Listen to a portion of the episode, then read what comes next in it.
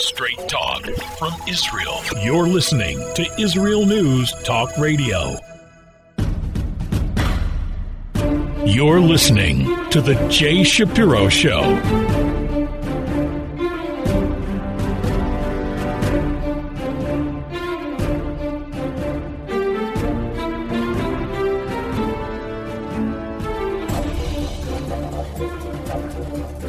Hello again, this is Jay Shapiro. Thanks for listening.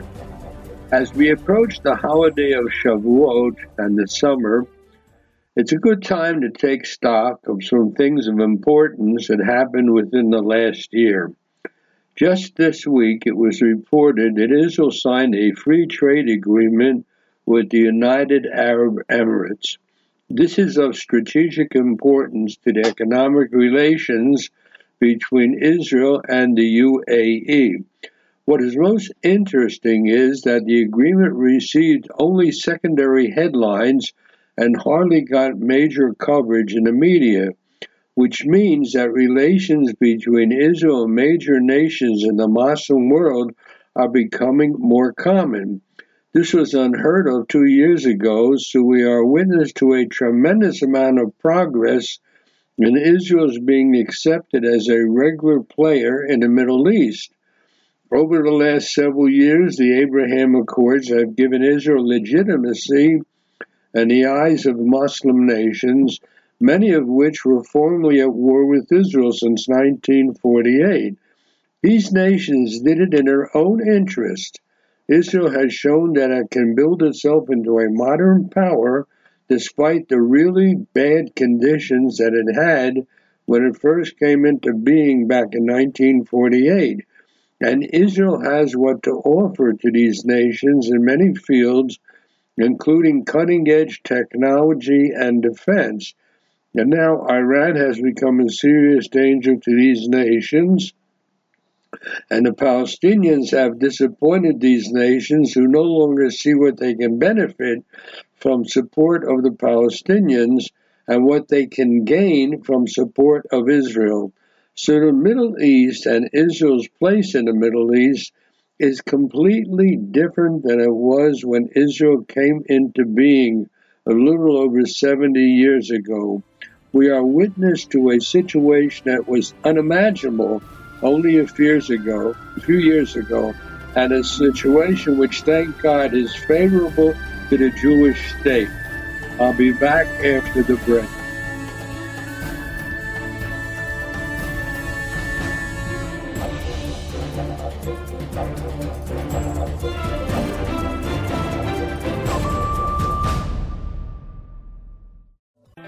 The return of the Jewish people to the land of Israel was prophesied in the Bible thousands of years ago and is coming true today. Shalom. Join me, Josh Wander, on Israel Unplugged. Listen in as we delve into the spiritual and physical aspects of the Jewish return to Zion. We'll discuss the biblically mandated, historic, and of course practical understandings of this incredible transition from exile to redemption. That's Israel Unplugged, every Monday on IsraelNewsTalkRadio.com. You're listening to The Jay Shapiro Show.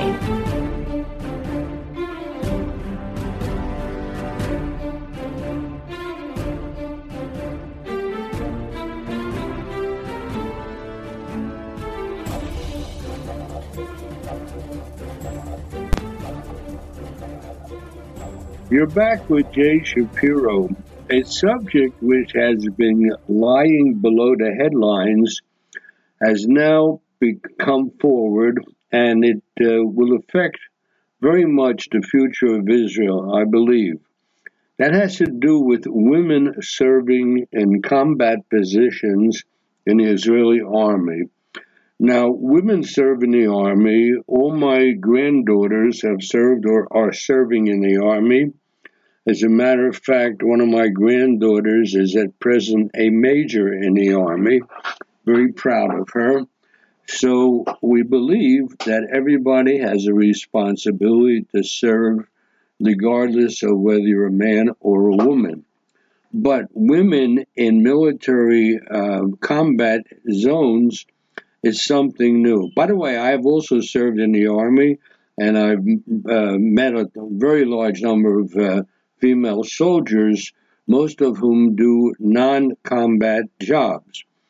Right now, the Chief of Staff of Lieutenant General Aviv Kohavi approved the integration of women into combat roles in Israel's Air Force's elite group, which is called 669 Special Rescue Unit, which opens up additional combat units to women. This decision is based on a recommendation of a team that the Chief of Staff set up around 2 years ago in the wake of petitions to the Supreme Court calling for women to be admitted to elite units in the Israeli Army. As with everything that has to do with women's service in the Army, this has also been the subject of a perfectly timed campaign, framing the issue as a struggle between extremist liberal women and Orthodox rabbis' conservatism. The women are accused of being willing to sacrifice the country's security at the altar of equality, and the religious want to remind the public of the growing number of religious Zionist men serving in the Army's officer ranks and frontline units. For example, Deputy Minister Matan Kahana warns that the Israeli army must not become an army of tribes, concerned about a rift between the army and the religious Zionist rabbis, against the backdrop of a concerted effort to integrate women into combat roles. That's what the Deputy Minister said. Indeed, some believe that in lieu of the Chief of Staff's decision, trouble really lies ahead, because women groups and those calling for full gender equality will protest a relatively conservative approach. On the other hand, with decisions to open up units that until now have been closed to women, he'll be accused by religious Zionist leadership of surrendering to the female progressives and of dealing a scandalous blow to the military and Israel's security. So there is no solution that will satisfy everybody. Incidentally, this perspective is confirmed by public opinion data collected by the Israel Democracy Institute. When a team was appointed to examine the issue, it revealed that only half of all the respondents believe that the team will focus solely on professional considerations, while the rest think that the team's decision will be influenced by pressure from external players, including women's groups on one side and rabbis on the other. But this is apparently not the heart of the matter. The question is not and must not be about this specific decision. According to Israeli law, Army units are to be open to women, except for those to which is not possible due to the character and substance of the role. Therefore, the only question on which the team was supposed to decide was which units women cannot serve in solely due to the nature of the task involved, and all other units should be open to them. Now, even here, it should be noted that the law relates to the right of women candidates to serve, and thus the only decision to be made should concern the individual capabilities of individual candidates, and not the capabilities of women in general, or the capabilities of what's considered to be the average woman, whatever that is.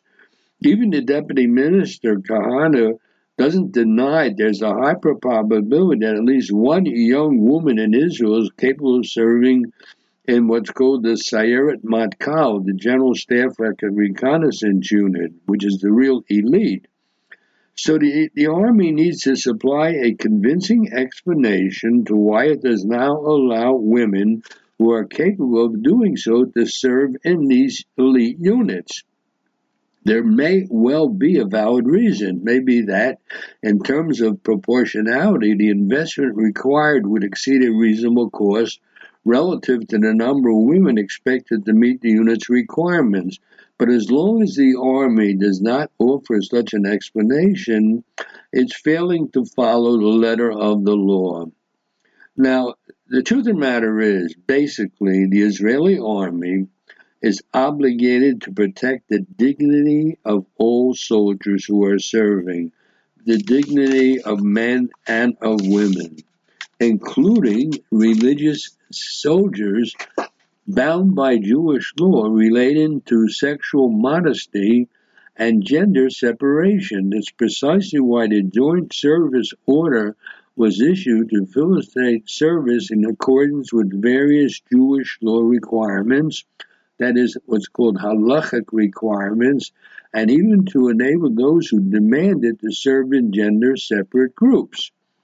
By the way, my grandchildren have served in combat units, but they're gender exclusive. They're all men.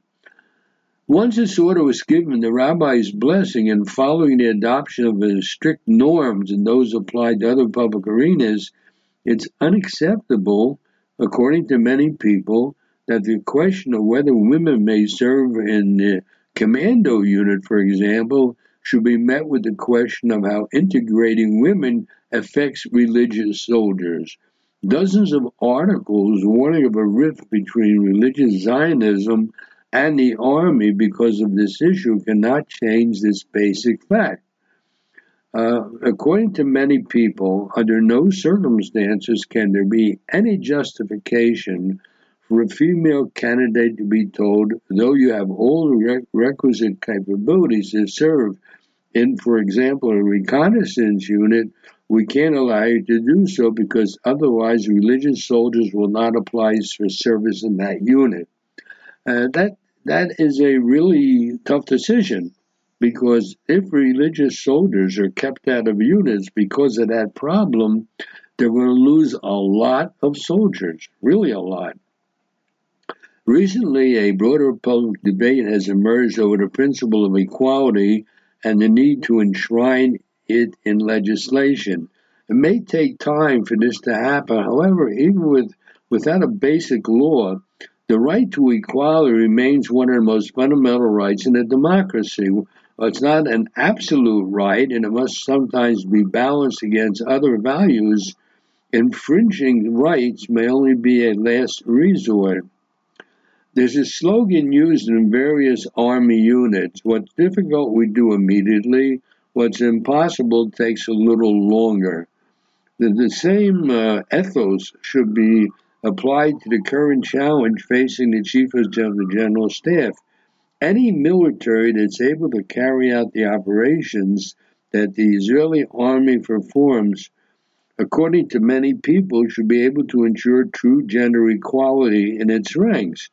It's entirely possible, according to many people, and also it's the right thing to do, according to many people. Now, that's a very, very tough decision. I myself have served in the Army. I know what it means to be out in the field without all the basic necessities of life. And, women have different needs than men do. And to put men and women into a difficult physical situation could result in many religious soldiers simply not wanting to serve in those kind of units where they will run into problems. My granddaughter, for example, is a major in the Army, and she serves in the Kiryat, which is in the heart of Tel Aviv. It's the Army's headquarters, and essentially she goes to work as a regular job, a workplace. She goes in the morning, does her job, and returns back to her apartment in the evening. There's no sleeping out in the field with other women or with other men. And women, of course, have other basic physical needs that it's hard to meet in the field. So this situation, this subject, may become a difficult one for Israel to handle if the women's groups push really hard for what they consider equality. Tell you the truth, I think that the word equality really isn't well defined. I myself, as I said, I've served out in the field, and I know what it's like to be in a situation where you don't have meet the necessities and the comforts of home, and for women to be stuck in that kind of position together with men could lead to a lot of trouble, particularly for religious soldiers. So it's a subject which is under the headlines at the moment and may rise up and cause trouble here in Israel. I'll be back after the break.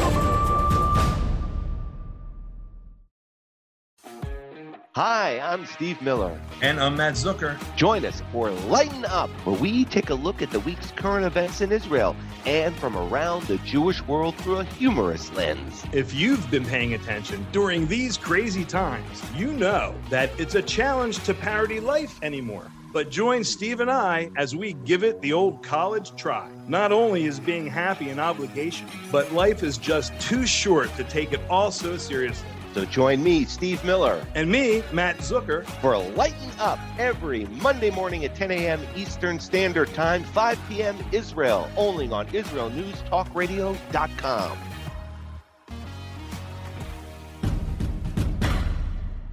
You're listening to The Jay Shapiro Show.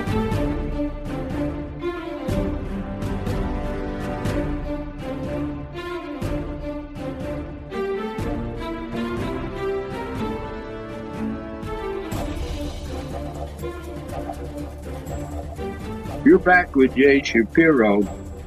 In this portion of the program, I want to touch upon a number of items not related to each other, but I think that they're under the headlines and you don't really see these things, and they describe what's happening in Israel and the Jewish world, so I share them with the listeners. At the beginning of the week, there was Jerusalem Day, and tens of thousands of people came and marched in Jerusalem, and they went into the old city, and they went to the Western Wall. Interestingly enough, there's something sad about it. Jerusalem Day it commemorates the fact that in the war in 1967, Jerusalem was captured by the Israeli army. It became under Jewish control for the first time in about 2,000 years. And one would think that it's something that should be celebrated by all of Israel and, of course, by all the Jewish people. But for some reason or other, and that's a problem unto itself, Jerusalem Day is only celebrated in Jerusalem. I spoke with my granddaughter who lives in Tel Aviv, and she told me that you would never notice such a thing as Jerusalem if you walked the streets of Tel Aviv during that day, which I think, by the way, is very sad. It's also sad is the fact that the overwhelming number of people coming to Jerusalem and celebrating Jerusalem Day are young people from the religious Zionist sector of our society. Very few non-religious people are involved, and I think that there's something negative about the Israeli education system. But that's a thought unto itself. The thing I wanted to share with the listeners was a news item that said that a majority of the Jewish population of Jerusalem is either what's called Haredi, which is ultra-Orthodox. I'm not quite sure how that is defined, but I think people generally define Haredi by the way people dress. The point remains that the majority of Jewish people in Jerusalem is either ultra-Orthodox or lead a religious lifestyle. All this is according to a new report by Israel's Central Bureau of Statistics, which was released just ahead of Jerusalem Day last week. According to the index, 35% of Jerusalem's Jewish residents identify as Haredi, ultra-Orthodox, 35%, and a further 25% consider themselves to be observant Jews. So that makes a total of About almost 60% of residents who identify as religious in one form or another. In contrast, fewer than 1 in 5 residents, about 18%, identify as secular Jews. Now, Jerusalem is now the biggest city in Israel. It has a population of 936,000. As of 2019, almost 1 million, which is 10% of the entire population of Israel. According to data gathered by the Jerusalem Institute, Jews represent a majority in Jerusalem, with about 590,000 Jewish residents, accounting for a little over 61% of Jerusalem's population. The Arab population of the capital, Jerusalem, stands at about 375,000, or close to 40%. I think that it's an interesting number. 40% of the people living in Jerusalem, within the boundaries of the municipality of Jerusalem, are Arabs. Here in Jerusalem, one is accustomed to seeing Arabs all over. Either, on the buses or behind counters or serving coffee or whatever. They're a part of the capital. You don't see Arabs so much in places like Tel Aviv. The Central Bureau of Statistics also published Jerusalem immigration numbers, both from abroad as well as from within Israel. And according to the Central Bureau of Statistics, almost 14,000 new residents came to Jerusalem in 2021, including almost 4,000 new immigrants from around the globe. This number was likely inflated because of Russia's invasion of Ukraine, which led to more than 21,000 eligible Ukrainians, Russians, and Belarusians to immigrate under the law of return. So that's sort of an odd situation. Jerusalem's growing population numbers are also aided by, believe it or not, an above-average birth rate. The number of children per household on average in Jerusalem stands at 3.79, which is significantly higher than the Israeli average of 2.9. By the way, the increase in Jewish fertility, once you increase by more than 2.1 child per family, then you maintain your population. If you go above 2.1, you increase your population. Israel is one of the few countries which has an increasing population. And as I said, in Jerusalem, the 3.79 is really a significant number. From within Israel, Jerusalem has seen a large influx of residents from other places, religious places like Bnei Brak and Beit Shemesh. These are two areas that are mostly populated by religious Jews.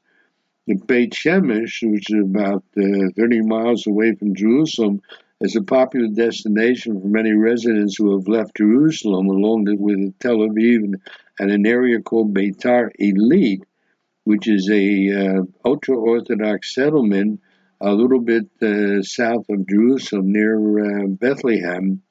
And that's a ultra-Orthodox settlement. Jerusalem is transitioning into a city that has more than a wall in its heart. This is a comment made by Mayor of Jerusalem, Moshe Leon. This is how he reacted to the report that I just shared with the listeners. So, Jerusalem. Bottom line, Jerusalem's Jewish residents are becoming more religious.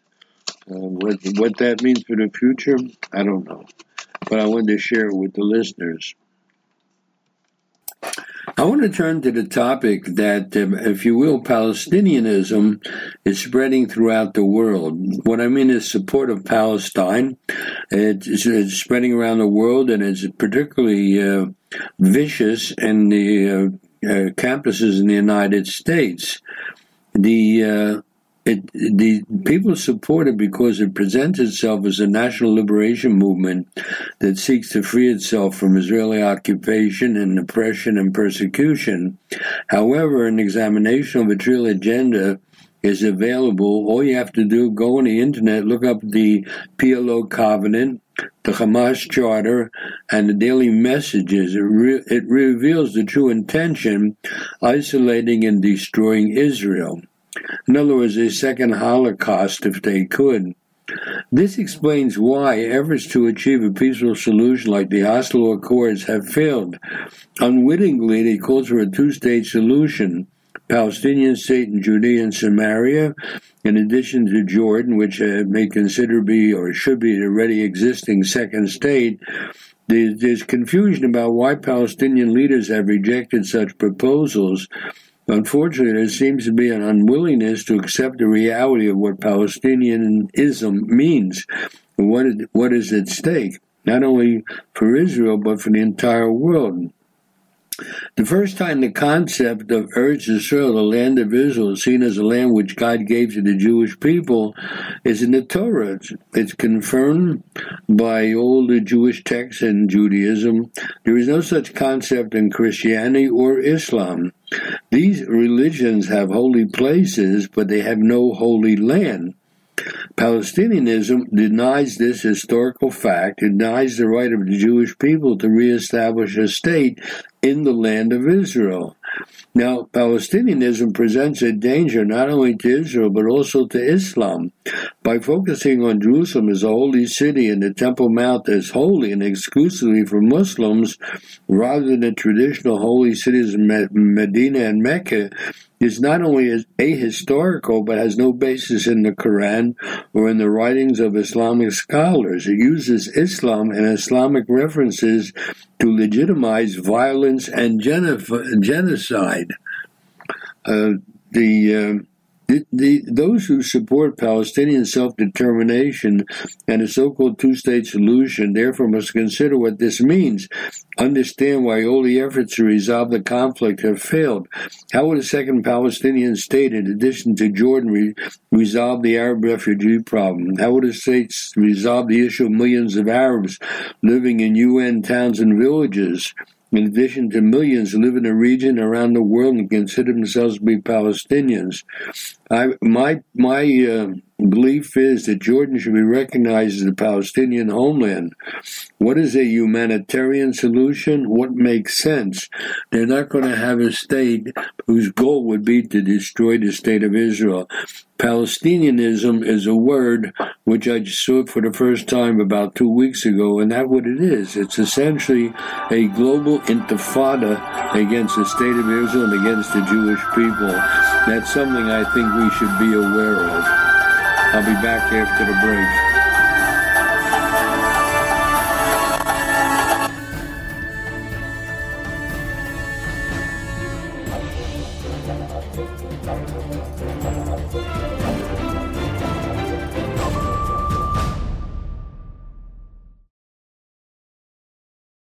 You're listening to Israel News Talk Radio.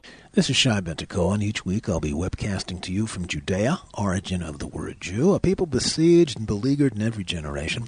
Nazi Germany's but a memory, but in its place the world invented the phantom Palestinians as this generation's internationally authorized Jew killers. Tune in for a different slant on life in Israel, Phantom Nation, every Monday.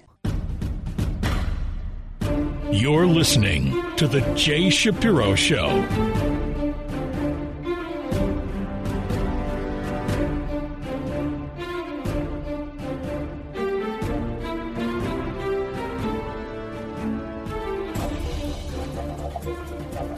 You're back with Jay Shapiro. In this segment of the program, I want to touch upon several items that are under the headlines, but I think they're important for the listeners to know about. The items are not related.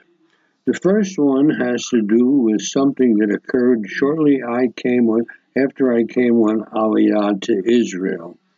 Three Japanese members of a communist group trained by the PFLP, which is the Palestinian Marxist-Leninist group, They launched an attack at Lod Airport in 1972, throwing grenades and firing with automatic rifles, and they killed 8 Israelis, 17 Puerto Rican Christian pilgrims, a Canadian citizen, and they killed a prominent Israeli scientist, Aharon Katzir.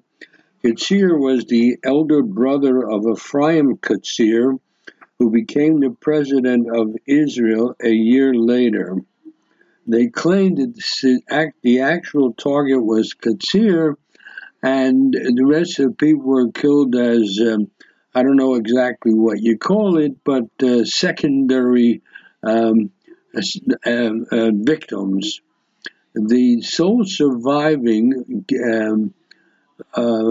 member of the group of 3 terrorists who did this was a guy named Kozo Okamoto.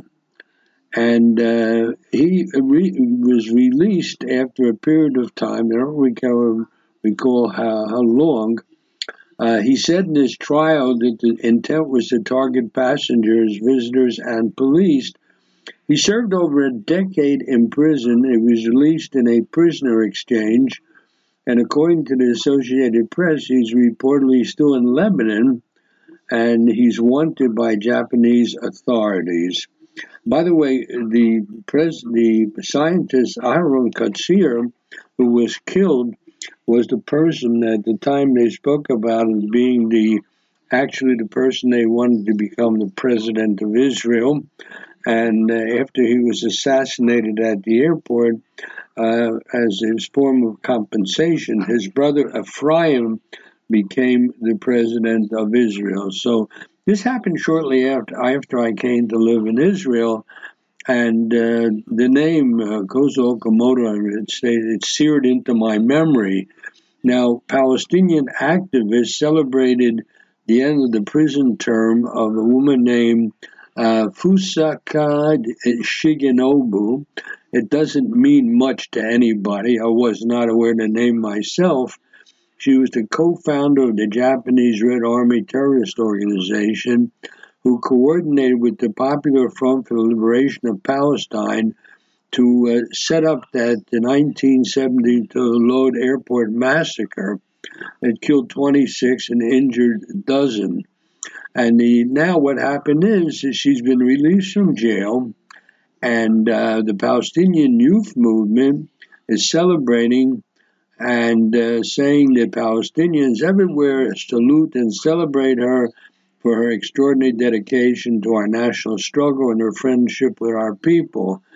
They had a live stream celebration last week when she was released.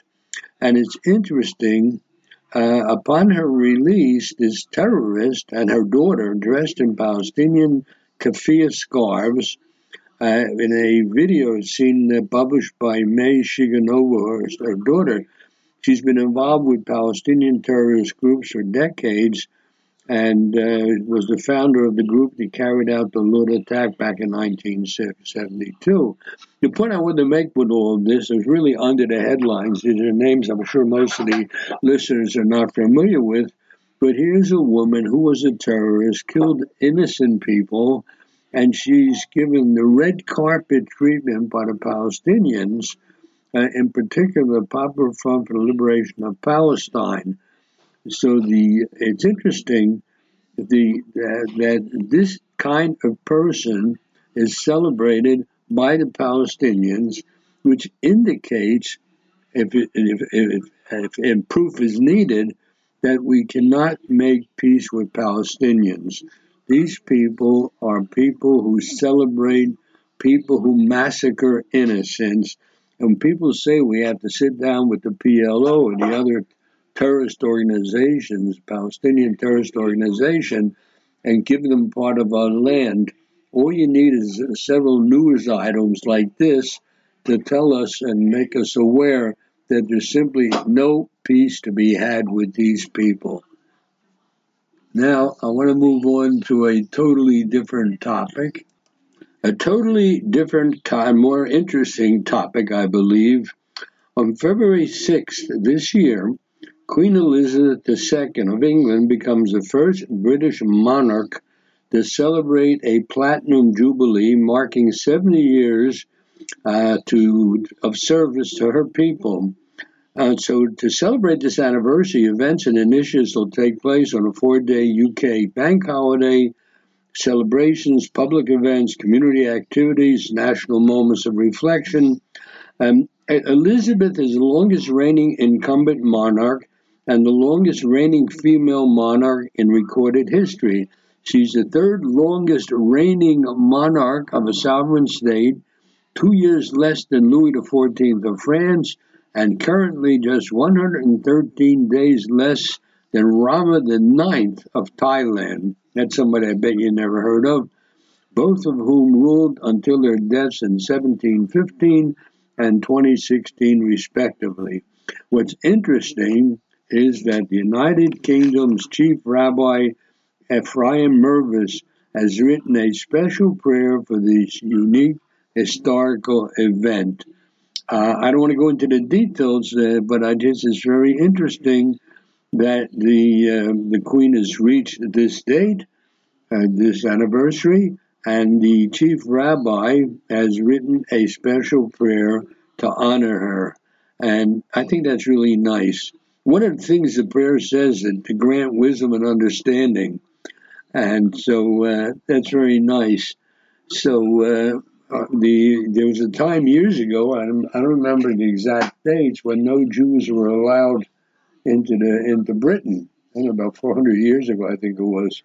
I don't recall the history, but right now you have a chief rabbi honoring the Queen with a special prayer. So I think that's nice. Really, it really is. And now to move on to the next item, which is under the headlines.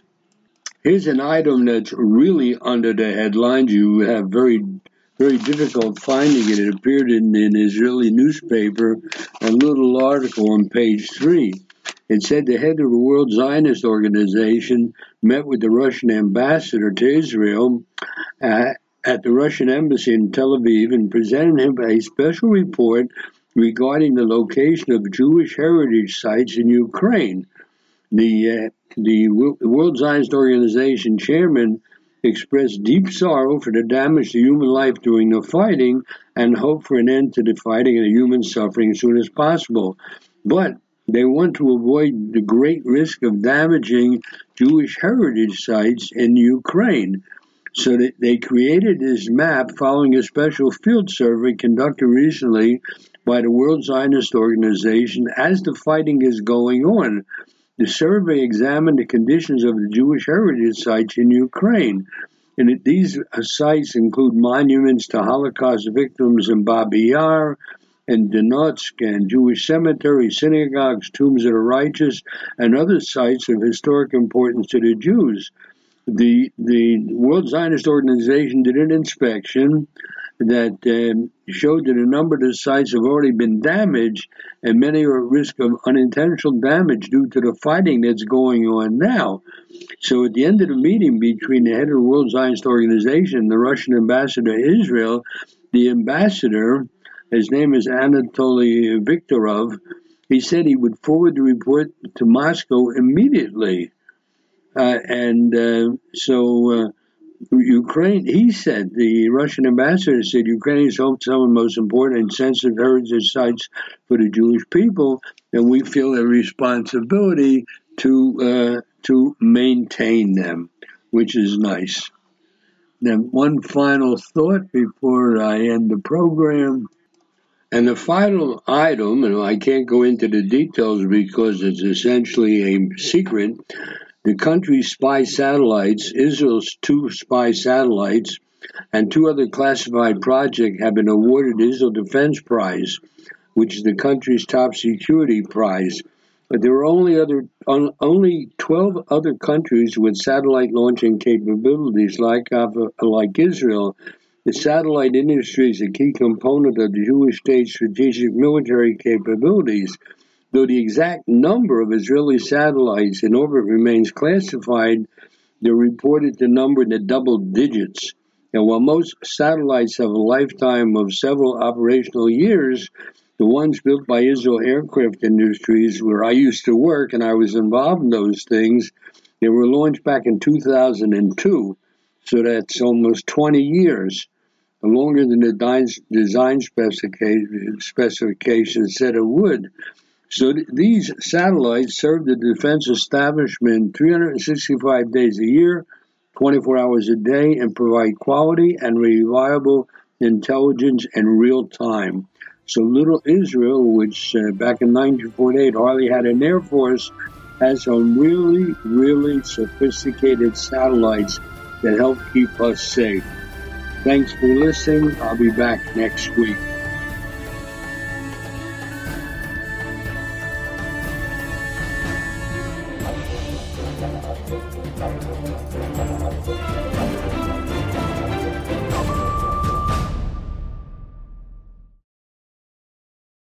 If you love Israel News Talk Radio, then you'll love our Facebook page. We keep you up to date on what's happening in Israel, plus little surprise treasures that we don't share on the radio. Go now to follow us on Facebook.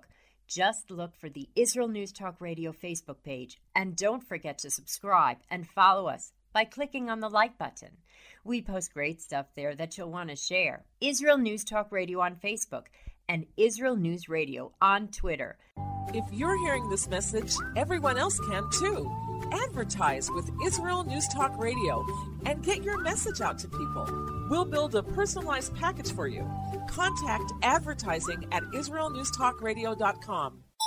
Straight talk from Israel. You're listening to Israel News Talk Radio.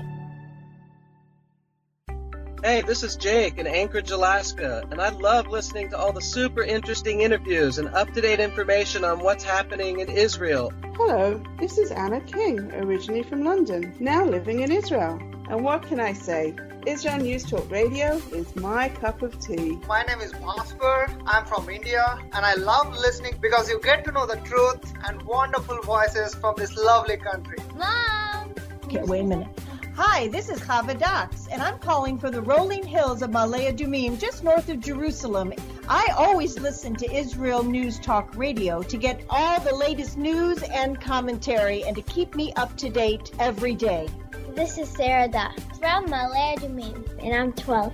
I wish Israel News Talk Radio was boring so my mom wouldn't listen to it all the time. Mom! You're listening to Israel News Talk Radio. News, opinion, and more.